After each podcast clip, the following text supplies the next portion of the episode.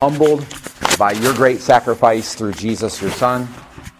Lord, I'm grateful to be an heir and a joint heir with Jesus, that every blade of grass in the new heaven, the new earth, that every great moment of peace is ours to have. And this was because you loved us. You're pleased with us. Even though we screwed up, even though we sinned against you, you love us. And you wanted us to be in relationship with you. And so you began the process from the moment of creation. And it's been ongoing. And many have come into a right relationship with you, and many have not. Lord, I pray that we will all be those that have. Help us, Lord. It would be so easy to be distracted by the bright lights, the gift giving and receiving, the rituals that surround this season. Lord, it's easy to be wrapped up in anger, disagreement. People get wrapped up in the political or the sports stuff or the money stuff. Lord, there's a lot of things in this life that would drag us away from what's really important. And it's so easy. Bless you. And Father, do bless us. Do bless us as we seek you again today to reach new heights in Jesus. I pray for those who are trying to be here this morning.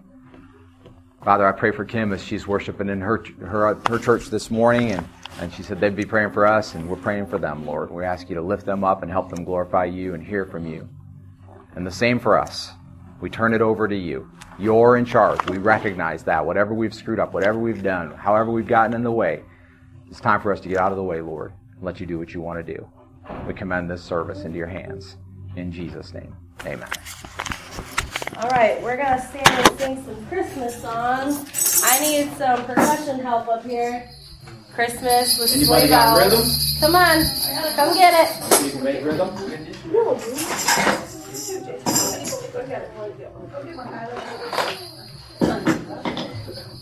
Get them before they're gone.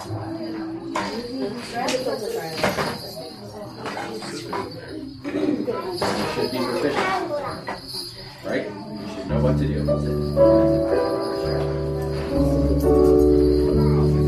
All right. Stand up, middle section. Come on. On feet. Let's go. It's not about you. Let's go. What you want. It's about Jesus.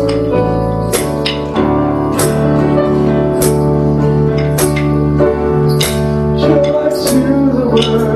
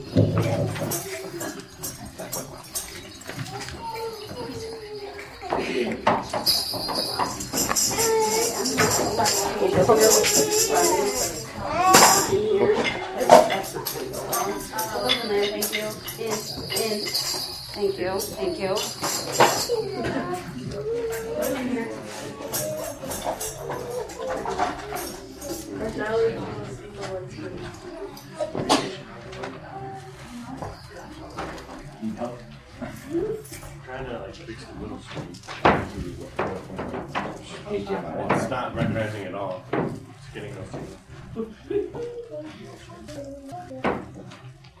That's the one it's on, so if it ain't recognizing now. Nope, something back there. Okay. Alrighty. What have you been reading? What have you been seeing? It's the Christmas season. Uh, we had an interesting discussion on Tuesday night about Christmas carols, and every time one comes on the radio, and if you get one of my two favorite radio stations on, it's about all they're playing is Christmas songs.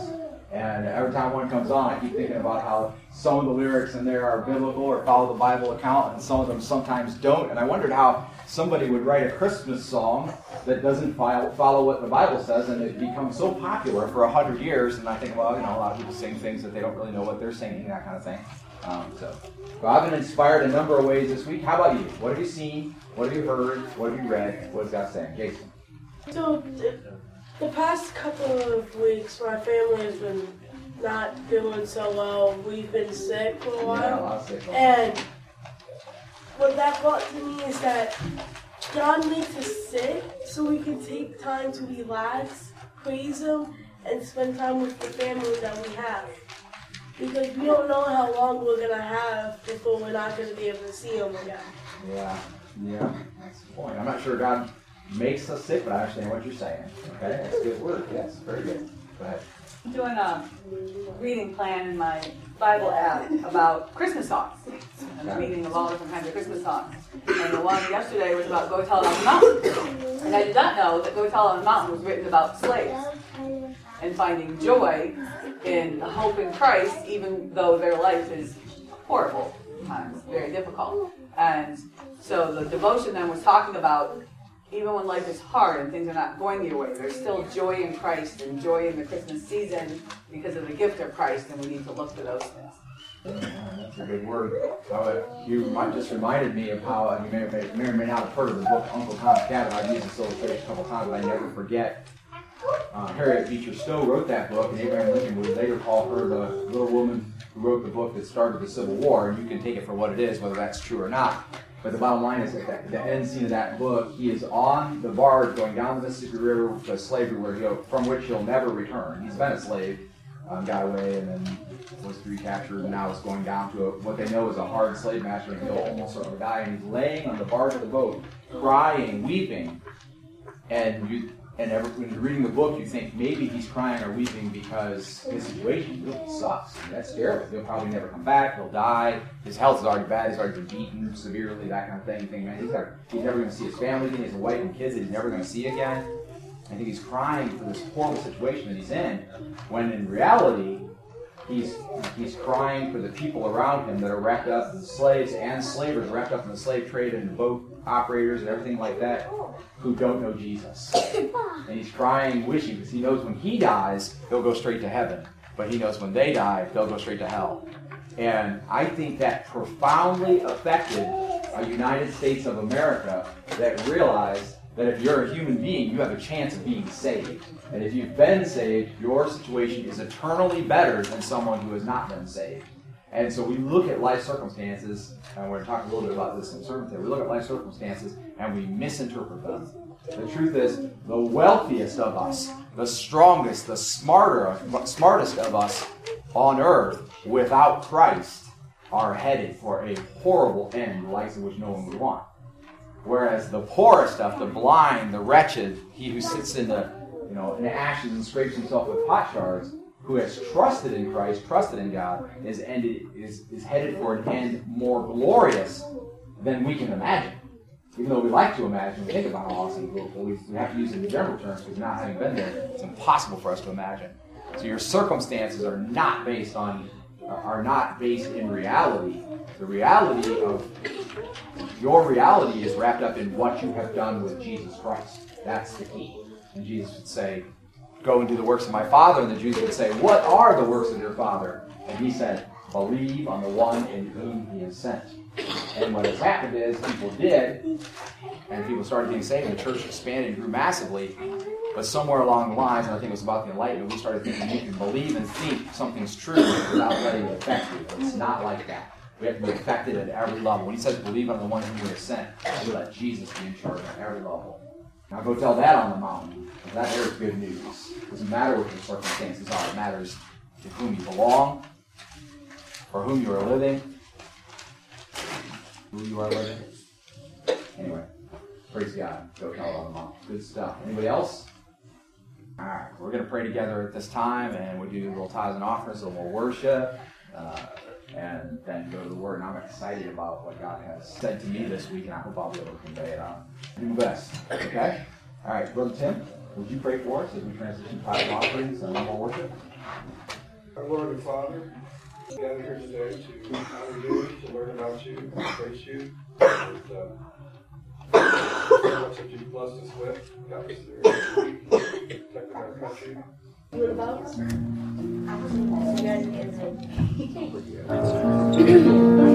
right, we're going to ask you to stand with us again this morning if you would like to. Children, young at heart, if you'd like to learn some new motions this morning, we've got some for you.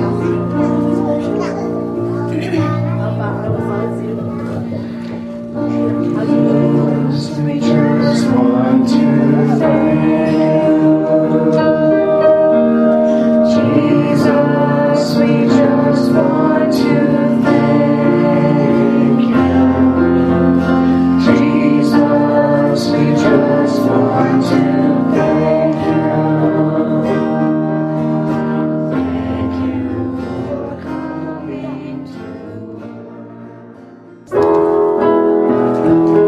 All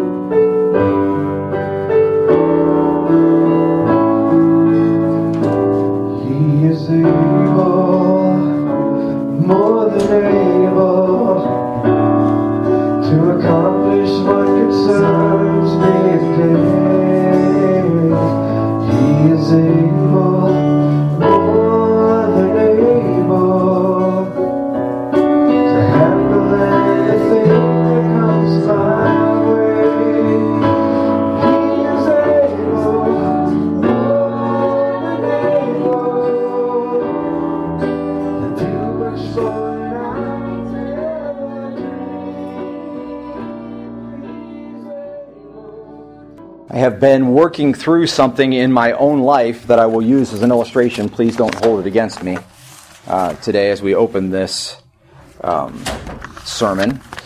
And it is this.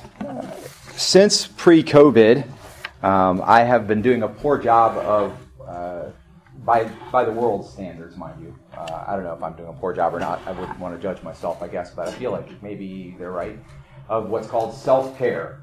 That is to say, make, I've been taking my Sabbath faithfully every week, uh, but for example, in 2019, uh, generally speaking, I am in, uh, allowed to or entitled to by the church and by the Life Station to take four weeks of vacation. In 2019, I failed to take about a week and a half of that. In 2020, I failed to take three and a half weeks of it. In 2021, I failed to take a week and a half of it. And I told myself I wasn't going to let that happen again this year, and it's 2022, and I've now taken about uh, seven days of the four weeks. And so I'm not doing a good job of that. So this week I forced it. I'm like, I'm going to do it. I'm going to take two weeks or two days of vacation this week. Um, and this is what happened in the two days of vacation. On the one hand, it was awesome. Like I got a lot of things done that I wanted to get done. I read the Bible. I prayed. I sought God. I, I did. uh, I mean, not that I don't do that normally, but I was able to do it on things that I've been thinking about or questioning, wondering about. And I, so it was really neat that I got to take those two days. And then plus I have my Sabbath on Thursday, so really I had three days. Um, but then the flip side of that was I'm all discombobulated. I'm all I was all confused. Like uh, I things that I keep my hand on or things that I keep working on uh, were like falling apart because I wasn't doing them. I wasn't taking care of them or making sure that they happened. And so uh, then I thought about that and I thought, how much of what we are doing is what we think is right, is what we think we can do, like uh, organizing ourselves, or maybe you use a schedule, maybe you don't, maybe you use a list, maybe you don't, whatever. Um, prioritizing things like my house has got to be taken care of, and my bills got to be taken care of, and my family's, got, pardon me, got to be taken care of, and that kind of thing. And when we do that, how much of that is us keeping the ball rolling, making sure it works, making sure things go the way we want them to go, and how much of it is what God really wants us to do?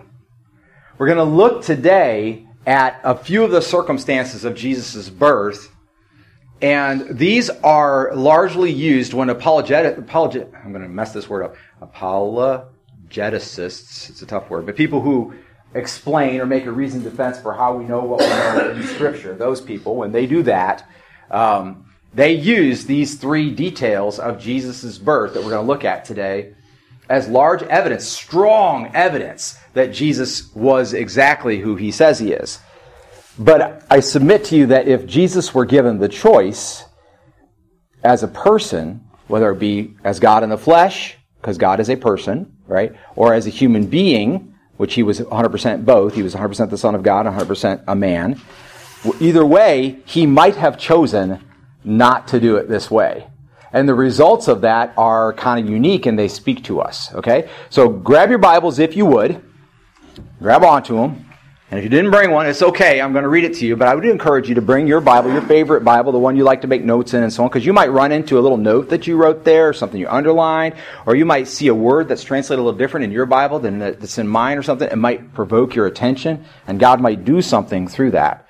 But maybe give me a hoot, a holler, amen as we go to Matthew chapter 1. God. Amen. Thank you so much. Now, this is essentially uh, a, a, shorter, Matthew gives us a shorter, condensed down version of the Christmas story um, from a slightly different perspective. Remember the book of Matthew? Matthew was uh, uh, uh writing essentially to the Jews. All right? And so this book may even have been written in Hebrew originally when it was first released. Right? And so if that's true, this would be the Jews going, Is this the guy? Is he right? Should we be paying attention to what Jesus is about? Right? And so Matthew's writing from that perspective. I'm going to begin reading in chapter 1 in verse 18. Okay? We'll go by fast because it's, it's, mostly a story that you're familiar uh, with, I'm sure. Okay? Chapter 1, verse 18 begins like this Now the birth of Jesus Christ was as follows. When his mother Mary had been betrothed to Joseph, before they came together, she was found to be with child by the Holy Spirit. And Joseph, her husband, being a righteous man and not wanting to disgrace her, desired to put her away secretly. Now, we, we could go in and break down those little details and say, okay, what it means to be betrothed, what it means to be disgraced, what happened, you know, what, and all that. But they didn't have to do that. They fully understood that. That being betrothed was the same as being married. She, was being, she had been found unfaithful. He could have had her stoned in the street or outside on the edge of town, but instead he chose not to disgrace her and was going to put her away secretly. And verse 20 says, But when he had considered this, behold, an angel of the Lord appeared to him in a dream, saying, Joseph, son of David, do not be afraid to take Mary as your wife, for that which has been conceived in her is of the Holy Spirit. And she will bear a son, and you shall call his name Jesus for it is he who will save his people from their sins. Now, there's a few things in there you might study on, but again, they would have known it already. Every, all those little details. What does the name Jesus mean? Uh, what does it mean to be conceived in the Holy Spirit? What is or who is the Holy Spirit? It's the third person of the Trinity. All that they would have kind of known all that. Now, all this took place that what was spoken by the Lord through the prophet might be fulfilled, saying, "Behold, the virgin shall be with a child and shall bear a son, and they shall call his name Emmanuel, which translated means God with us. And Joseph arose from his sleep and did as the angel of the Lord commanded him and took her as his wife and kept her a virgin until she gave birth to a son and he called his name Jesus. Now there's a chapter division there and people generally kind of stop there, but if you'll notice right after that he goes into the story about the wise men. While there is a huge time gap there, which we'll even see in this story, um, even though there's a huge time gap there, we need a little bit of this story to understand what's going on. In verse, verse 1 of chapter 2, it says, Now after Jesus was born in Bethlehem of Judea, in the days of Herod the king, behold, Magi from the east arrived in Jerusalem, saying, Now notice there's no time frame given there, Where is he who has been born king of the Jews? For we saw his star in the east and have come to worship him. Now we know that's a long journey. We don't know, still don't really have a time frame. Verse 3 And when Herod the king heard it, he was troubled, and all Jerusalem with him. Now they were troubled because he was troubled largely, because they didn't know what was going to go on. Verse 4 And gathering together all the chief priests, scribes of the people, he began to inquire of them where the Christ was to be born. And they said to him, In Bethlehem of Judea, for so it has been written by the prophet. And you, Bethlehem, land of Judah, are by no means least among the leaders of Judah. For out of you shall come forth a ruler who will shepherd my people Israel. Then Herod secretly called the Magi and ascertained from them the time the star had appeared. And he sent them to Bethlehem and said, Go and make careful search for the child, and when you have found him, report to me, that I too may come and worship him. Having heard the king, they went away. And lo, the star which they had seen in the east went on before them until it came and stood over where the child was. When they saw the star, they rejoiced exceedingly with great joy. They came into the house and saw the child. We're going to skip down a little bit. Look at verse 13. Now, when they had departed, this is when they're leaving now. Behold, an angel of the Lord appeared to Joseph in a dream, saying, Arise, take the child and his mother, and flee to Egypt, remaining there until I tell you, for Herod is going to search for the child to destroy him. A little further down, 16. Then, when Herod saw that he had been tricked by the Magi, and I would submit to you by the angel, but he doesn't know that. Then, when Herod saw that he had been tricked by the Magi, he became very enraged and sent and slew all the male children who were in Bethlehem and in all its environs from two years old and under, according to the time which he had ascertained from the Magi. So now we have the time frame. It comes at the end of what we just read. Basically, what we have is Jesus is born in Bethlehem, a baby to Mary, a virgin, and her husband, to whom she is betrothed, and he keeps her a virgin until she bears the child, until after, I'm sure, so she had time to heal and so on. And then the Magi comes, they inquire of the Magi when the star appeared, then the babies are killed from two years old and under. So we know there is a gap of two, up to two years' time before the arrival of the Magi, because they said the star appeared a year and a half ago or two years ago or whatever, and that's why he killed all the babies in two years. So we understand the time frame of it now. But notice that there is real exposure of Jesus at the beginning of this. Jesus is in dire straits, dire circumstances, and I submit to you that all of the dire circumstances that Jesus is in in this story are because of God's promises, because of what God prophesied. So flip back in your Bible, if you would, go back to the left. We're going to go back to Isaiah chapter 7. We're going into the big prophets in the Old Testament. I had to go back about 40 pages or so, maybe 60. Let's see. No, it was more than that, about 100, 120 pages, something like that. And we're in Isaiah, big seven, Isaiah chapter 7. Now look here at, uh, we'll start reading in verse 10, but we're targeting verse 14.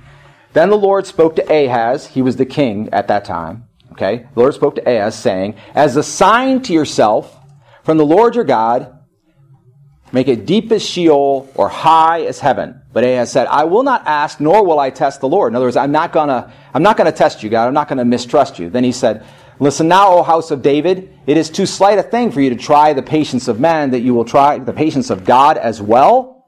In other words, he's saying, okay, clearly you've got you, you're cheating people, you've got all this sin and wickedness and all that kind of thing, so you're trying the patience of men. But he says, now you're going to try my patience too. And in answer to that challenge, God answers himself essentially. And he says, therefore, because you would not only try the patience of men, not only sinning against each other, but you're actually sinning against me. Therefore, the Lord himself will give you a sign. Behold, a virgin will be with child and bear a son. She will call his name Emmanuel. He will eat curds and honey at the time he knows enough to refuse evil and choose good, until the time at which he knows enough to refuse evil and choose good. For before the boy will know enough to refuse evil and choose good, the land whose two kings you dread will be forsaken. So, talking about the, the kings that they were feared of, that they were afraid of, that would be taken care of a long time before the baby would grow up to be like that. And this verse, 714, then is latched onto by the Jewish people as a promise about the Messiah. That the Messiah would be born of a virgin. First of all, that the Messiah would be born. And so women all throughout the Jewish society began to go, maybe my child will be the Messiah. If a boy child was born, like it could be, it could be, it could be me. And they would pray to God, God, let my child be the Messiah because they knew that the Messiah would be born because of Isaiah's prophecy in chapter 7, verse 14. And it's, pri- it's pretty much the only place. It's very solid, but they knew that that was what was going to happen. There's a little bit elsewhere, but here it's very clear that he would be born. And then born of a virgin. Now, interestingly enough, there is a young woman in Ahaz's day who has a baby. And some, some, like splinter groups, if you will, took it to believe that that young woman's baby was the baby that was prophesied. Except the results don't work out because they suffer, and those people that they were afraid of come down and wind up wiping out the, the northern tribes completely, and they they take over Samaria. Okay? So it doesn't, it doesn't pan out. And what do we know about prophecy? When God, when someone prophesies on behalf of God and it doesn't come true, that's not prophecy, right? That's a false prophet. So we know that wasn't true. But there was a woman that was born, that was a young woman who had a child. She wasn't a virgin, but she had a child, and they thought, hey, this could be the child in that day. And so the, the Jews that wanted to not believe in Jesus could walk away from Jesus because he was born to an unwed mother who was clearly unfaithful, and they could say, no, not Jesus. He's not the one. Because that, we think that guy back in Ahaz's times, we can't explain why it still didn't work out, but we think that was the one, right? But the Jews that could believe, the Jews that believe in God and know how God worked, realized that that baby that was back in Ahaz's day was nothing more than a forecasting of the Messiah. And, and 99% of the Jewish people expected that this verse, Isaiah 7:14, was a prophecy about Jesus. Not Jesus, about the Christ. Okay? About the Messiah. Okay. So Jesus could not orchestrate being born to a young unwed mother. Obviously, God could, and Jesus, as God in heaven, he could do that, right? But as a human being, he, there's no way that that could happen. I didn't get to choose who my mom and dad were. You didn't get to choose who your mom and dad were. Okay? And so Jesus didn't choose who his mom and dad was or the situations into which he was born, but now all of a sudden, he's under real threat of hunger, starvation even, uh, persecution, being destroyed by Herod the king. Could have well been destroyed. But the angels intervene, right? There was no abortion. That wasn't on the table. So he was going to be born. Once the Holy Spirit conceived him with Mary, he was going to be born. To Mary, to a young mother who didn't know squat. She maybe knew a little bit of animal husbandry. That was about it. She probably picked up some, by the time she had the baby, she picked up some from her cousin Elizabeth, who was an older woman who was having her first child, but had helped a lot of women previously have children. So she probably picked up some from her, and like that. But the bottom line is, he was born into dangerous circumstances. And partly that proves that he was who he says he was. There's nothing that people, some people say, well, Jesus, you know, he offended the leaders so that he would be crucified because clearly Isaiah 53 says he would be crucified. So he needed to be crucified. So he did that on purpose so that he would be crucified so people would believe in him. But that's not really how it went down, is it? You read the story time and again, they were going to arrest him and he kept walking away because it wasn't his time. And finally, he's crucified. Here, one of the greatest factors is number one, that he would be born, and number two, that he would be born to a young virgin woman. That's incredible. And it's something that happened. It's real circumstances. All right? Now go to Micah chapter 5, going to the right, into the little prophets. Although Micah might be a little offended by that, but He doesn't. He does. We don't have as much of his writings as everybody else. So going to go all the way over to the right. I'll get there. I didn't mark mine either. I told you I'm all discombobulated. There it is. Okay. Micah 5, verse 2. All right, we'll read from verse 1. Now muster yourselves, troops, daughters of troops. They have laid siege against us with a rod. They will smite the judge of Israel on the cheek. Here's the verse. But as for you, Bethlehem Ephrathah, too little to be among the clans of Judah. From you one will go forth for me to be ruler in Israel. His going forth, his goings forth are from long ago, from the days of eternity. And of course, they latched on to that verse and said, This is clearly about the Messiah. That phrase, Bethlehem Ephrathah, is really important because there are actually several places called Bethlehem. Bethlehem kind of means like house of bread. And there are several places in Jerusalem called Bethlehem. But there's only one, Bethlehem Ephrathah. Ephrathah was its previous name. And so to, they kept it there so people could distinguish which Bethlehem they were talking about. So now we know that the Messiah would be born, that he would be born to a virgin, and that he would be born in Bethlehem, and a specific Bethlehem, Bethlehem Ephrathah. And again, so people challenge, say, well, how do you know this was the guy? How did how should they have known this was the guy? What's unique about him that he couldn't have orchestrated during his life? He did miracles, sure, but how do we know he didn't miracle, do miracles by another kind of power or whatever? But now we have him born, born to a virgin, and born in a specific place. Both of these texts that I've just read to you were spoken first and then written down over 600 years before his birth contemporary prophets working at roughly the same time while Ahaz, Jotham, and Hezekiah were king. So 740 to 697 BC. So 697 plus years they said these prophecies. And then Jesus was born to a virgin in Bethlehem, Ephrathah. 700 years. God makes promises, and sometimes it takes a long time for those promises to come true, but they always come true. We have one text left, and it's Isaiah chapter 9, verse 6. And then in the conclusion, we'll have two verses as well. Okay? So in, if you're in your Bible, you're going back to Isaiah. That's where we were. Did this on, in this order on purpose. Go back to Isaiah. Isaiah 9. And this one is Isaiah 9, 6.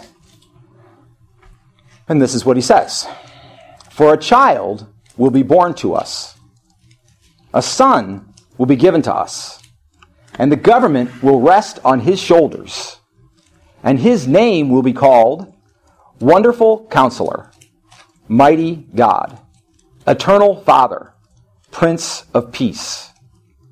There will be no end to the increase of his government or of peace on the throne of David and over his kingdom to establish it and uphold it with justice and righteousness from then on and forevermore. The zeal of the Lord of hosts will accomplish this. So this is the Messiah that they were expecting. A child who would be born to us. And the government would then rest on his shoulders. And his name would be called Wonderful Counselor, Mighty God, Eternal Father, Prince of Peace. Now, if you're reading in a King James Bible right now, you may see a comma between wonderful and counselor, because that's the way they chose to translate it. But I think our best understanding here is that he has he's given four names. Wonderful counselor. In other words, he is our leader, he is our guider. He tells us what to do and we do it, and he's telling us what to do that's best for us under the most difficult of circumstances. Still, he gives us what to do that's best for us. Mighty God. Nothing was made except that which was made through him. It's a very appropriate title. Eternal Father. The Messiah, Jesus, would be called Eternal Father. Remember that Jesus is not only God the Son, but he is part of the Trinity, and he would say, I and the Father are one. And then Prince of Peace. He is the one, the ruler, the guide, the leader of peace, so that we can have peace with God, so we can have peace with one another. If we both have peace with God, then we will have peace with one another. And so that we can have peace with the earth eventually when it's the new heaven, the new earth. In the meantime, there will be groanings. But there will be no, incre- no end to the increase of his government or of peace. Once he starts, it doesn't stop. It may look like the church is struggling or Christians are struggling, but there is no stopping. God will fulfill his promises. And on the throne of David, he will sit forever. He will establish it. That means he'll make it solid and he will uphold it. That means he will keep it from falling down no matter what happens. And he will do so with justice and righteousness. Justice is when you get what you deserve. And righteousness is when you're right by God, generally right. And that righteousness only comes through, we now know, the sacrificial blood of Jesus. He says, from then on and forevermore. The zeal, that means the energy and the passion, the power and the might put into action of the Lord of hosts will accomplish this. Okay. So there's a few things I want you to see. This really affected me, so I'm going to try to get through it without getting upset, but here we go. The first thing is that Jesus comes from humble beginnings. Humble beginnings. Now, he was rich, he was still God the Son, right? And, but he wasn't rich financially, and he didn't have the resources of the world at his disposal. Uh, he didn't have armies to defend him or wipe out his enemies. He didn't have kingly authority on the earth. He didn't get to tell people what to do and they did it or they died. Right? He was rich in that he was God, but he was poor as a man. He literally took on humble beginnings, and I can't imagine why he would do that if he wasn't trying to convey, something especially important. Somebody asked me this in the youth Bible study on Tuesday night. I said, why? Why was he born to a, a, virgin, a young virgin female? I mean, that's ridiculous. That's not even something that should happen, like ever, let alone God be born that way. And I thought, well, you know, you've got a point. But the answer is God's making a point. Right? There is a process being explained here. There is a thing that God is showing us on how God works and how relationship with God works. And we cannot deny that Jesus at the beginning of his life had humble beginnings. And because of that, he was cold and he was hungry and he was in danger. Those are circumstances. Circumstances. But more than that, there was every reason for no one to listen to him. He comes from a background to which no one, in fact, later on in life, they'll say, Is this not Jesus who was born the son of Joseph, that guy? And now he talks like this? Right? They had every reason to ignore Jesus. He comes from humble beginnings. He was raised by people who probably didn't know how to raise him. Truth be known. I know what they're doing. Especially not when they heard all those fantastic things at his birth. Right? Parents have a hard time disciplining their children and taking care of them well when their children are exceptional in some way. And they might be exceptional in a way that they're learning disabled, or they might be exceptional in a way that they're incredibly genius. Right? Some are both. There are those who are supposedly learning disabled, but they're a savant in playing the piano or doing algebra or whatever. So then it becomes a problem. I have a dear friend of mine, and uh, we've been praying together and talking together some pretty much once a month right now. And he's going stuff, going through stuff with his teenage son because his teenage son is borderline is on the autism spectrum. And he said every time things don't go well in the house, he's loud and he's yelling and he's saying mean things and like that. And as his dad, he's trying to get him under control and teach him how to do better. But what winds up happening is they just have this butting of the heads. He doesn't know how to handle him because he has, at that moment, his teenage son is taking all the power and the authority on himself because of his disability, but he's taking it on himself, and his dad is trying to stop him. And when they're going at it like this, it would turn into a fist fight or break stuff and that kind of thing. And that doesn't get the job done. So he's like, I need wisdom. I need discernment. I have to figure out how to handle this. Imagine you're parenting Jesus, the Son of God. In some of the not books of the Bible, Jesus is pictured as being able to do miracles the whole time he was coming up and doing some crazy things like uh, turning a bully into a bird or uh, you know doing miraculous things that to put people in their place and so on as if he were precocious when he was young. And i don't believe that. He never sinned. That's what the bible says. He always did the right thing. He honored joseph and mary. But the truth is while they had it easy because he would always honor them they had it hard because they needed to always honor him. Jesus comes from humble beginnings and difficulty they flee before Herod sends out his men to kill them because otherwise they would have killed Jesus. They flee and take the wealth that the Magi brought them and live on it in Egypt. Oh, and by the way, they do that because there is another prophecy that that would fulfill that says, Out of Egypt I called my son. See how one fulfills another and brings about another. The, ultimately, Jesus is heading toward crucifixion, but right now, he's a baby. He comes from humble beginnings. Secondly, These humble beginnings are fulfilling promises made by his Father. The bottom line is if Jesus was not born, God didn't, didn't keep his promise. If Jesus was not born of a virgin, God didn't keep his promise. If Jesus was not born in Bethlehem Ephrathah, God didn't keep his promise. God is keeping his promises, but it goes beyond that. When God and Abraham are having it out in Genesis chapter 12 and they're making a covenant between them, God has, as was customary in that day, he has Abraham split a bunch of bodies of animals in the top half over here and the bottom half over there. And then normally what would happen is the two people making the covenant would go walking between those bodies. And what they were signifying was that if we don't keep our promises to one another, that we'll be like these animals. That we'll be like these animals. That we'll be split in two, destroyed like these animals. And that's what they would do. They shake hands, hug on it, and they would walk between the animals. Except when it comes time to walk between the animals, God doesn't ask Abraham to walk between the split animals. Instead, God floats a flaming, flaming brazier between the animals, saying what? Saying, if I don't keep my promises to you, I, God, will become like these animals. And you say, well, that could never happen, right? Except that's what happened on the cross. God was guaranteeing Abraham that he was going to keep his promises, fulfill his promises, and he was going to do everything in his power to forgive him of the sins that rightfully would have put Abraham in hell for an eternity. Just because he's the father of the faith doesn't mean he didn't have sins. He surely did. God was keeping his promises. He was fulfilling promises that he had made, and he was doing it now through his son. He promised how his son would come. He promised what things would be like then and what he was going to do. In fact, he essentially became human to do all of that. That's what it was all about. This is all about fulfilling promises. His greatness was, of course, assured and anchored in God. Jesus' greatness was, of course, assured and anchored in God. It was Jesus who would one day be the heir of all things. Right? And so God was going to make sure that happened. God went to Joseph and sent Joseph an angel in a dream, right? God went to Mary, sent Mary an angel. The Holy Spirit conceived the child in Mary.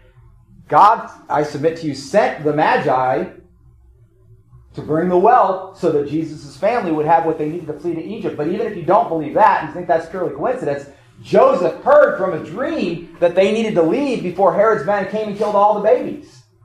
And it goes on and on and on, and you see God intervening consistently to ensure that His promises are fulfilled, and it is God's greatness that is assuring and anchoring Jesus, and that it's going to turn out so. It's God's greatness that put Him in humble beginnings, it's God's greatness that allows Him to fulfill His promises, and it's God's greatness that is assuring Him and anchoring Him in God. Remember that it says, the zeal of the Lord of hosts will accomplish this. And already we are at our conclusion, but it's a doozy. I submit to you that everyone in this room has humble beginnings. You have humble beginnings? Of course, because you were born a baby, right? You do realize that until the age of one or two years old, you used to poop in your pants. And somebody had to take care of you. Some of you went a lot longer than that. Some of us, I don't know. I don't know when I stopped going back to my pants. We all had humble beginnings. But that's a physical humble beginning. But on top of that, we also have a sinful humble beginning. We all were under the effects of original sin, which means if you never sinned, you would still die for the sins of mankind and go to hell for an eternity. And like, but that doesn't make sense. That's not fair. Righteousness is found in trusting God in the way that He would make because we have the original sin from Adam and Eve. If the Bible says that we were all present in Adam, and when he sinned, we were coded in and combined with that sin. The reason you have a selfish nature and would tend to lie to get out of a tough spot is because of Adam's sin. The reason you have a selfish nature and would take, tend to take that $100 bill you find on the parking lot without looking around first to see if somebody just dropped it, tend to, I didn't say you would, but the reason you might tend to do that and go, well, finders keepers, nobody's here. The reason you might tend to do that is because of Adam's sin. The reason you might look at a member of the opposite sex who's particularly attractive and think about how attractive they are is because of Adam's sin.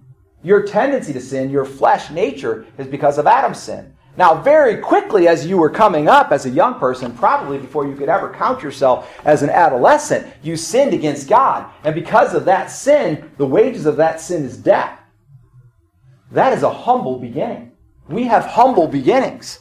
Jesus was showing us by his birth, by his being laid in a manger, by his being wrapped in swaddling cloths, by his being, by his coming as a human being, rather than like an angel of light or a glory or with thousands of people surrounding him to protect him always every day of his life, to stop him from stumbling or ever being hurt, or armies to protect him from being crucified. Jesus was coming from those humble beginnings because you and I come from humble beginnings.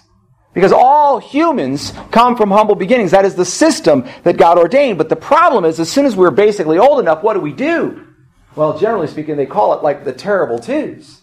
We stop obeying our parents, we start rebelling, we want to do things, we have to be disciplined. Then we've got a little crack on the hiney to get ourselves under control, to teach us and remind us that what we did was dangerous and wrong, get us moving in the right direction. And that discipline that protects us from our undisciplined nature, from our sinful nature, that same discipline then teaches us that we don't have authority, that we don't have strength to make choices, that we are not wise and cannot discern. And you wind up in a trap that is a humble beginning, but it's a trap where you are in very real danger of never making a decision for Christ throughout your entire life and winding up in hell.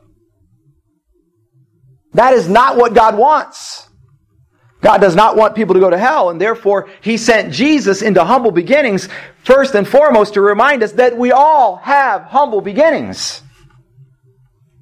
Jesus was then moved from there by the zeal of God, the prophet tells us. By God's power and his passion mightily applied. God moved him from there. You and I, we were born, from the moment you were in the womb, Psalm 8 says, you had the ability to rebuke the devourer, to rebuke the enemy. You have always, always, always, as a human being created in God, had the ability to rebuke a demon, tell it to leave you alone, and it had to do so because you were created in the image of God, but you lost that in your rebellious choices and then in your discipline and some more rebellious choices and some more discipline and so on. So you lost that along the way. You lost your God nature. You were dead in your trespasses and sins.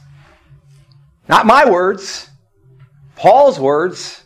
And before that, essentially Jesus' words. He says, Whoever sins, sin has become his master. And that's what we did. We had the power to rebuke the enemy, but we lost it along the way, dead in our trespasses and sins. We were lost even if we didn't trespass against God. Can't even think of when we did it, which the Bible says we have done it. All have done it and fallen short of the glory of God. But even if we can't think of when we did that, we would have lost that power that is inherently in our human nature by being human and a descendant of Adam who sinned against God when we were all in him. In fact, at first it seems like this is not reasonable or fair. Why is it necessary that we all come from humble beginnings? That doesn't seem right. I wouldn't have eaten the fruit, we say, in our pride of arrogance. Because you probably would have. I probably would have the wisest amongst us, not led by the Holy Spirit, not convicted ultimately, and then possibly even then. Because don't we love to not do what it is that God's telling us to do when we think we know better? To not listen to what God is saying and say, well, I didn't know it was God. It's so easy to make those kid like mistakes when dealing with the power of God, telling us to be better, to do better, to do the right things, to stop holding grudges, to stop holding on to anger, to malice, hate, lies, deceit, mistrust, criticism, love of money, love of hobbies. And every time we're told we would be wise to die to self and instead follow him faithfully, we go, well, that might not really be God. Or in this case, it doesn't seem like that really applies because it seems like it's not necessary for us to come from humble beginnings. It seems like it's not really our fault. Even if we hadn't sinned, we'd be dead in trespasses and sins. But see, but see, that is our humble beginnings. And from there, we like Jesus, can we, ha- we can have the same God on our side. We can have the same God working for us, the same God sending angels and sending messages and sending His word and doing miracles and the same God protecting us by His Holy Spirit. That God, through Jesus, who demonstrates the model and made it possible causes us to be reborn if indeed we can figure out enough that we are in humble circumstances to realize that we need to be lifted up.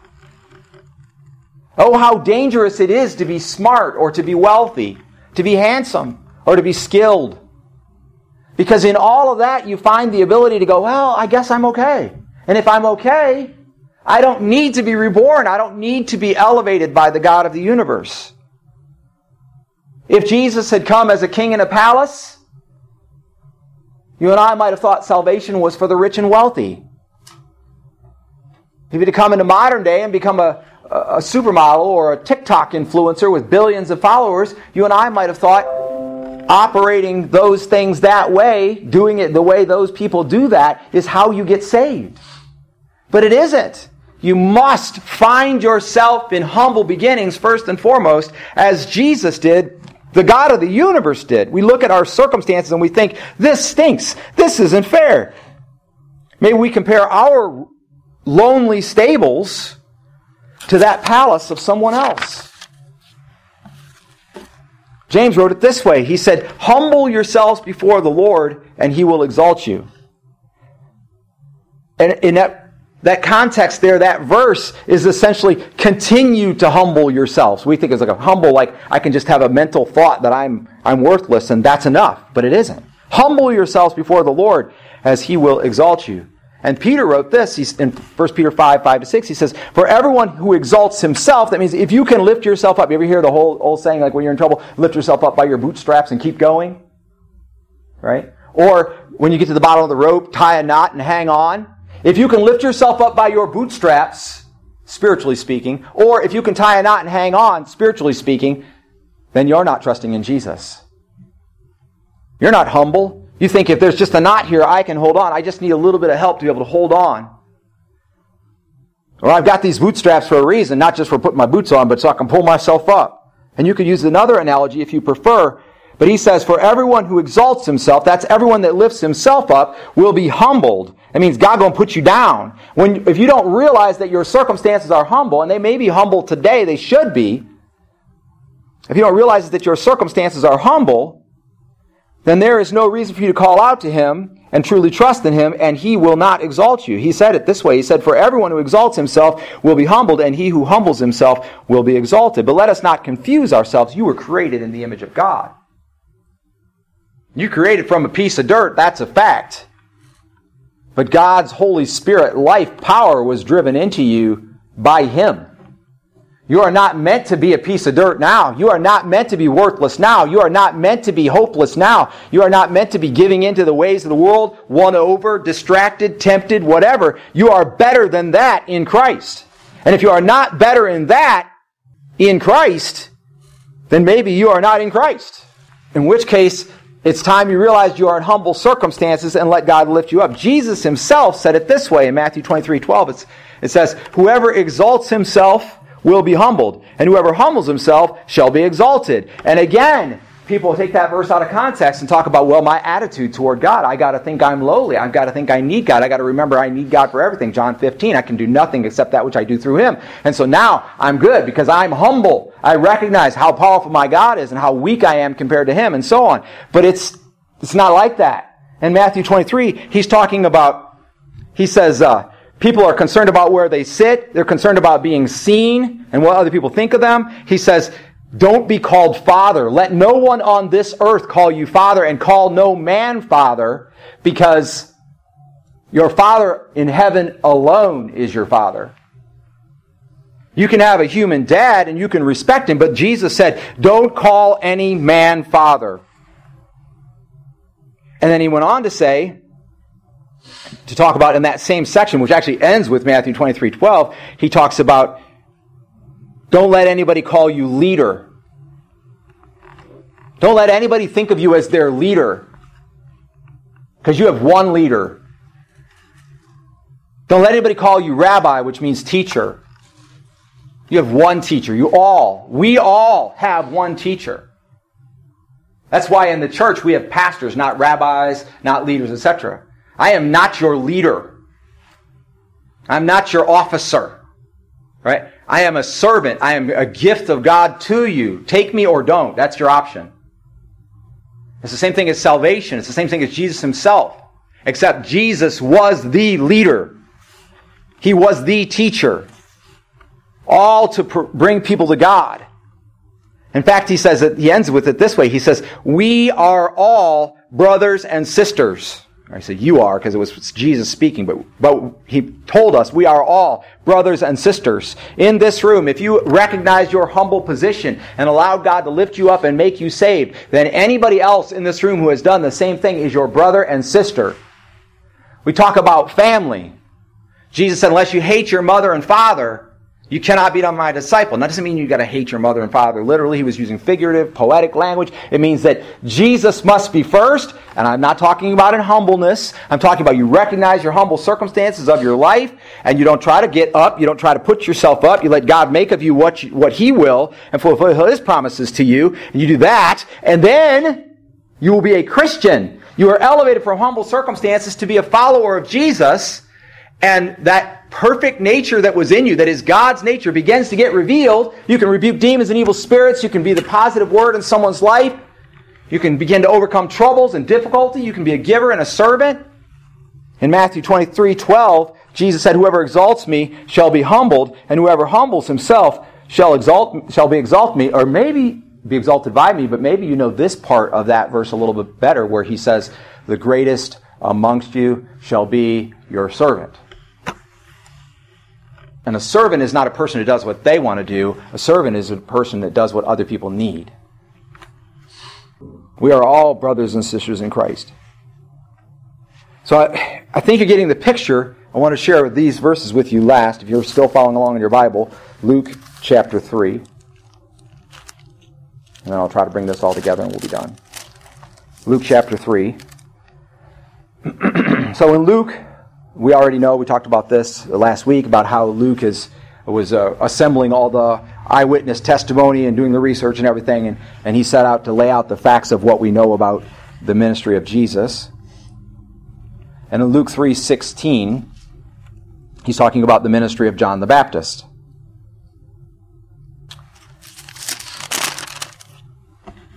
And it's right here. I'll read from 15. Now, while the people were in a state of expectation, and all were wondering in their hearts about John as to whether he might be the Christ, see, John was doing some amazing things. He wasn't saying he was the Christ. In fact, he was saying he wasn't the Christ. But he was doing some amazing things, and hearts were being turned toward God, and they started to wonder, is he the Christ? In 16, it says, John answered and said to them all, As for me, I baptize you with water but one who is coming, who is mightier than I, and I am not fit to untie the thong of his sandals. He will baptize you with the Holy Spirit and fire. We'll read 17 in a second. Notice the difference between John the Baptist, who was baptizing them with water, and he said another one would come. He was pointing to the Messiah, who was Jesus, who was started out in humble beginnings, elevated by God to the point he's about to begin his public ministry. And he says, This one who is coming will baptize you with the Holy Spirit. That is the third person of the Trinity. He is God, the Spirit, and fire. And kid yourself not, which we'll see it very clearly in a second, fire is always judgment and justice. Always in the scripture. Symbolic of judgment and justice. In other words, God is going to make a decision. He's going to look at you and he's going to look at me and he's going to decide what did we do with what we were given. Did we bemoan our circumstances? Oh, woe is me, I have humble beginnings. Did we turn our circumstances into something awesome? Oh, woe is me, I had humble beginnings, but now I'm a millionaire. Now I'm a billionaire reels influencer. Right now I started a YouTube channel. I can sell vacuum cleaners with the best of them, and I got a big old house in the suburbs. Did we pull ourselves up by our bootstraps and make something great of us? By the way, both of those two things will, will net you zero on the judgment. Did you, regardless of your house size, regardless of your capabilities, your wisdom, your clothes, your furniture, your finances, your job, your relationships, what did you do with Jesus? That's the judgment. That's the justice. Did you allow Jesus to be in charge of your life, to elevate you from those humble beginnings to the greatness that you were born to? That's the question. And in case you were confused that that was the question, he then goes on to say this in 17. And his winnowing fork is in his hand to thoroughly clear his fleshing, his threshing floor. There we go. And to gather the wheat into his barn. But he will burn up the chaff with unquenchable fire. See this baby Jesus that she wrapped in some leftover clothes and laid in an animal trough in his stables in Bethlehem. She already knew. You could read in Mary's song, and we read a little bit of it last week. She already knew that that baby Jesus was going to turn the fortunes of men. But this baby Jesus, if you can't recognize your humble positions, if you can't submit yourself to God through Jesus and let Him make something of you, make what He wants of you, don't take this as a joke. Sometimes fulfilling God's promises will cost you your life. It did in Jesus' case. In order to fulfill God's promises, the man Jesus had to be crucified. And there have been many martyrs over the years, people who were living for Jesus and refused to stop living for Jesus and died for their faith. Some of them never saw it coming like Mary, the girl in the Columbine shooting, who was just who was sitting in the library, and all of a sudden there's a shooter in the building, and the next thing you know, there's a gun to her head, and he said, "Deny Christ, and I'll let you live." And she refused, and he shot her in the head and killed her. 17 years old. It can come at any time. But I submit to you, she would never deny him. She chose not to deny him because she had tried everything else. She knew she had come from humble beginnings. She knew that Jesus had won her soul. She knew that the Holy Spirit had entered into her and sealed her up for eternity. And she knew that if he pulled the trigger after she refused to deny Christ, if he pulled the trigger, she would immediately be in heaven with God. How could she say no to that? How could you or I? But if Jesus had come in the palace, you might think the way to God is through riches or good choices or hard work. But he came and was laid in a manger. He was born to a virgin in Bethlehem to remind us that we come from humble beginnings. We must be born again. And it is by the power and zeal of God that this will be accomplished. Not your passion. That's one of the things that bugs me about. By the way, the word passion in the New Testament is never used. There is no passion as a Christian.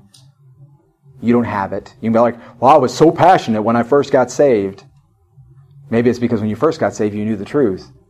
And now it's been a while. And you're letting it wane, and affect you less. But if that is so, do not forget this that one would come who would baptize with the Holy Spirit and with unquenchable fire. And his, when his winnowing fork, that's the fork which they sort the wheat with, was already in his hand to clear, thoroughly clear his threshing floor. That's a tough phrase to say. And to gather the wheat into his barn. But he will burn up the chaff like unquenchable fire. You and I must choose not to be chaff. We must choose to recognize our humble beginnings and to allow Jesus to do in us what he chooses to do. You think you're smart?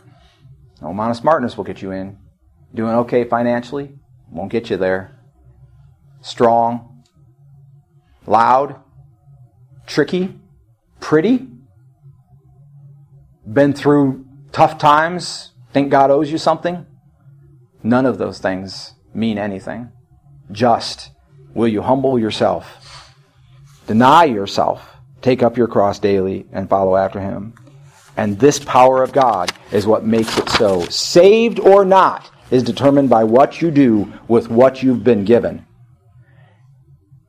Even as that is justice and judgment. In other words, it might be that you deserve what you are getting, but what are you going to do with it?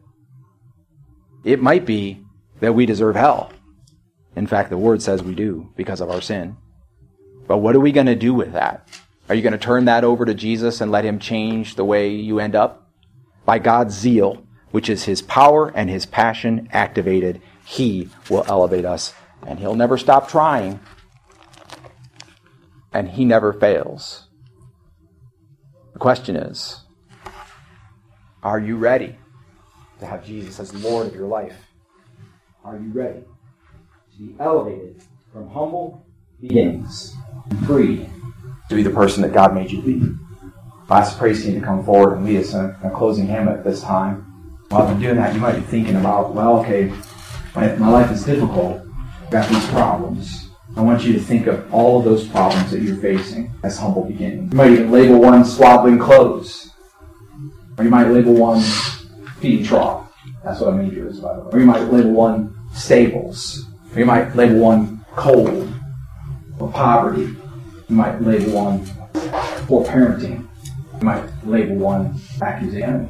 Think God is asking uh, us, trusting with our outcome. Do you believe that God has the power to take you from your current humble circumstances into what you're going to be one day with Him? And if you believe in Him that way, repent today and turn to the Lord. And either for the first time ever, give your life to Christ and say, I'm living for Jesus from now on because I know where I want to go when I'm done here. And I realize I had to come from humble beginnings, but now I want to live for you. Or maybe if you already have done that, then you say, I know what I'm stuck on. I know where I'm continuing to be wrapped up, bound up. I know what aspect of my humble beginnings I am unwilling to accept. But I'm still fighting against it, or I'm still holding on to it. And I'm willing to let that go and let Jesus have you do that today. Maybe that looks like baptism, or it looks like serving God in some specific way. You humble yourself before the Lord of the universe. Hear me. Not me asking. That baby in the manger who's not the right hand of the Father, willing to make touch as we sing. Would you stand with us and sing? And then if the Lord's leading you to, then you come forward and share with us what's on your heart today. Are you giving your life to Jesus for the first time ever something into His hands that you have not previously? You come and share. Are you're repenting of some sin? You come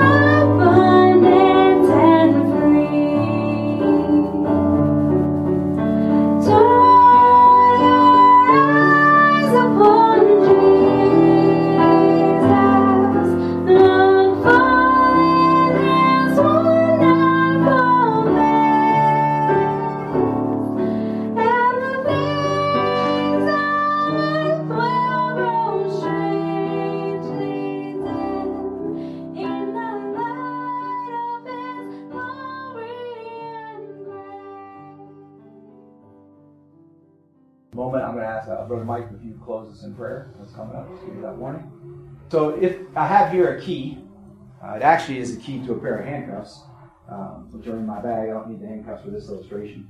If this was the key to heaven, we have offset the key to heaven is Jesus Christ, and He paid the price for our sins, and that's all true. You can't get there uh, if you don't, if you are one, unwilling to recognize that Jesus paid the price for sins. Then let's say for a moment you go, you know what, I get it. Jesus died on the cross for me. I do believe, commit my life into His hands, and trust in Him. Trust in Him to take care of it. Then, if this was the key to heaven, that's what happens. Jesus gives you the key to heaven. No, so, simple, just like that. Matthew uh, 16, Jesus is speaking. I give you the keys to heaven. Whatever you bind up on earth, be bound already in heaven. Another translation. Greek doesn't carry over to the English super well in that case, but basically what it says. So, if you had the key to heaven, I ask you this: What would you do to keep it? I know where I'm going.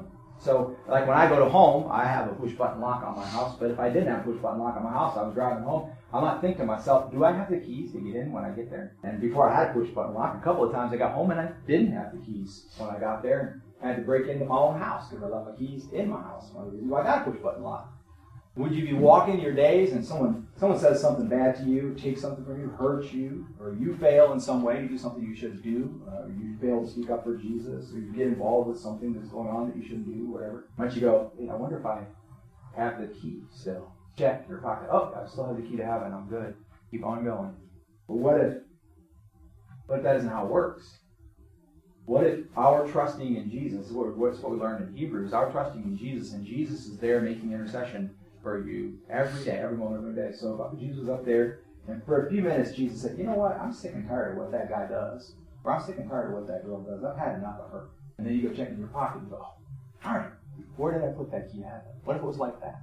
Thankfully, Jesus doesn't quit. He fulfills his promises. He reminds us that we all come from humble beginnings. You've got to ask yourself, do you have the key to heaven?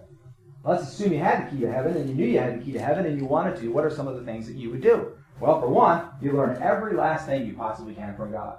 This hurts me, but I don't think we do it. None of us. Now, if you are learning every last thing you possibly can from God, if you're one of those, please come and share with me and maybe make an argument for why that's true. But I will tell you right now, I do not learn every last thing I possibly God. And so I'm worried about that because if I don't, and I don't see anybody else who is, kind of concerned about when Jesus comes again and he says, Will the Son of Man find faithfulness on the earth when he comes again? If faithfulness includes us learning every last thing we can from the Son of God, from God, I feel like we're not doing it. And then I'm worried that maybe Jesus will come again and he won't find faithfulness. In fact, this is what I think is going to happen. I think there's going to be a whole lot of people, I'm using an analogy here, okay? There's going to be a whole lot of people who are going to go, Jesus going to hear that trump sound, and they're going to go, It's all right, I got the key in my pocket. I'm going to reach in there. Because they misunderstood what the key the key is recognizing that we come from humble beginnings and we trust Jesus every moment of every day. I've gone through some difficult times in my life, and when I went through some difficult times, I've been driven to the Bible to read up on that topic. You ever do that? What do I do with this? I have a book at home that says, What does the Bible say about that? I love that book. I bought a copy for both my son in laws. And you can look up in there, it's not perfect. You can look up in there a thousand different topics, maybe 5,000 and read verses. It doesn't tell you what the verses mean. Read verses about what you want to know. What does the Bible say about this? So a number of times I've gone to that book, or I've had a look, and I say, okay, God, what do you want to go? You know what God told me this week while I was preparing this sermon? Every time you run into a time where you don't know what the Bible says about that, it's because of one of two reasons. One, because I have put that time in your life specifically so that you will ask that question, so you'll go there and read what it says. Right? That's one possibility. But more often than not, you don't know what it says about that or what to do about that because I tried to teach it to you over the past years and you didn't get it. I'm not trying to step on anybody's toes, but I'll give you an illustration. In our Tuesday night Bible study, for example, in the last three years, we've gone through three separate books of the Bible from beginning to end. From beginning to end. Every verse. We've also studied the Baptist Faith and Message, of which we're about two thirds to three quarters through, which we as a church say is what we believe scripturally. It's what we subscribe to. Now, you can't do Tuesday night Bible study for whatever reason, or you choose not to, that's fine. Then what are you replacing it with? So replace it with something. Get the book, the same book, and do it on a different day. Right? That's just an illustration. But I'm talking about me. I'm not talking about you. You make your own choice. Are you learning everything you can from God? That's just one example we're supposed to learn. But we're also supposed to share the gospel with everybody. We've got the key. One way to surely know that you have the key is to share with somebody else. First John says this. So when you share it with somebody else, they say they accept Christ, that doesn't mean you're saved. But when you share with somebody else and they say they accept Christ, and then that person goes and they share with somebody and they accept Christ, you have every reason to believe that that first person was saved, which means you're probably saved. And that's circumstantially. You still have the Holy Spirit testifying inside you that you're saved. You can always know because He says so. But are you sharing the gospel with somebody? Are you telling them how valuable it is to know Jesus and to come from humble beginnings and be born? And when you do, you become a celestial being. And the Bible says that nobody can talk bad about you. And no undeserved curse settles. What it says. So my encouragement to you would be, do you have the key? And if you have the key, what are you doing about it? I'm laughingly thinking of the movie Ghostbusters, if you've ever seen it. Right? You have the key master. Where is the gatekeeper? Little dude who doesn't deserve a beautiful woman, and then the beautiful woman is the gatekeeper, right? And that's the joke is that he gets a beautiful woman because he ne- that he never would have gotten. He always liked her, but never could get with her. But he gets a beautiful woman because he's evil. So, oh my, we're the key masters. So let's live like it. Let's share the gospel, study the word, learn everything we possibly can from God, and don't let anything hold us back. You could be Billy Graham. You're like, oh, Billy Graham, oh, no, don't do that. He's just some guy. In fact, I've seen his sermons, read a number of what he wrote, and most of them were like a couple of verses written down on a piece of paper. They were they're not they're not full sermons. He just got out there and preached and just let God speak through him. He wasn't doing it. And he would tell everybody, I'm not doing this. God is doing this. And you can go down the list of everybody, anybody, George Finney, any, any evangelist you've ever heard of. You could be that person. Some of you in here, I've seen you. Mike, I've seen you share the gospel in such a powerful way. And, and lives be changed. And I've seen many of you do that. And you can do it. And you go like, well, I'm messed up. I can't decide what underwear to wear or keep my laundry clean or whatever. Yeah, we come from humble, humble beginnings. But God can do so much through us. We're, uh, we're becoming amazing and the world looks at you and goes, You're some kind of freak. I don't understand you. And well, they should, because you don't belong here anymore. This is not your home. You're an ambassador from another kingdom, a kingdom that we will spend eternity in with God through Christ Jesus. And it's completely different there. The rules are different, we, we treat people with respect and kindness and goodness, and we stand up for one another no matter what, and we, we love the brothers and sisters, and we don't have leaders. You're not going to get there in this. You know how many pastors there are in heaven? None. No pastors. Guess how many deacons are in heaven? None. Those are earthly titles that God gave us to serve here on the earth. That, they're gone. The moment you die, you go to heaven and you become a brother or a sister with Jesus. That's it. He is the King of kings and the Lord of lords, which means you become like a lord or a king. All creation is yours. No more status, no more time, no more managers, no more CEOs, no more billionaires, no more influencers. Just God, the Holy Spirit, Jesus, and everybody who ever got it when He gave it. And that's us. If you're here today and you've not accepted Jesus Christ as Lord and Savior, time to get the keys. Let's get running. Do something amazing for God. And if you're here today and you have accepted Jesus Christ as Lord and Savior, you've got to stop being wrapped up in the things of this life and just go, yeah, I get it. This hurts me. But that pain I feel just reminds me of, of the fact that I come from humble beginnings and it's God's power and God's passion that make me what I am. And I'm going to do it. And I will let nothing stop me. Not because I'm unstoppable, which some of you may be, but because God is unstoppable. Awesome. These songs, Christmas songs, it's awesome. It's reminding us of what Jesus, how he started and how he ended. By the way, the angels sang of him that night, lit up the sky. So it wasn't like he had truly humble beginnings. But notice, they lit up the sky and sang to who? The shepherds, who were the lowliest of low. And nobody wanted to be around them because they always stank and everything else. And then the shepherds went and they were received into the presence of the king. Fishermen are the majority of the disciples. Fishermen. You know, like, well, I'm a, you know, I'm a construction worker. How can I be this awesome thing for God? Fishermen is who he chose as his disciples.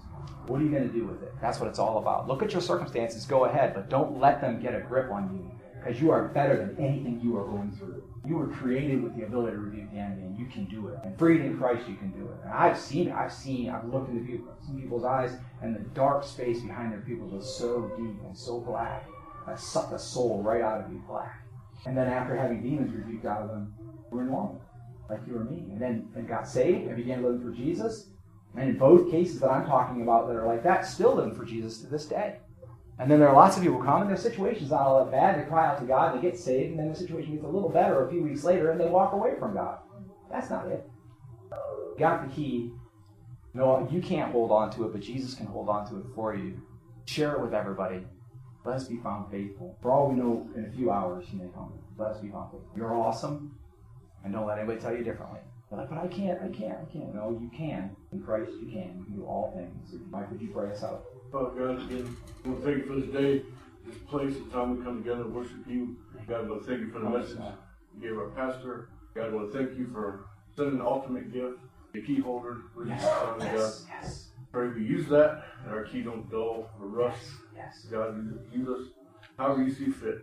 Yes. God, I should be with us the rest of the day, whatever we may do. Thank you so much. Go ye therefore and be the church.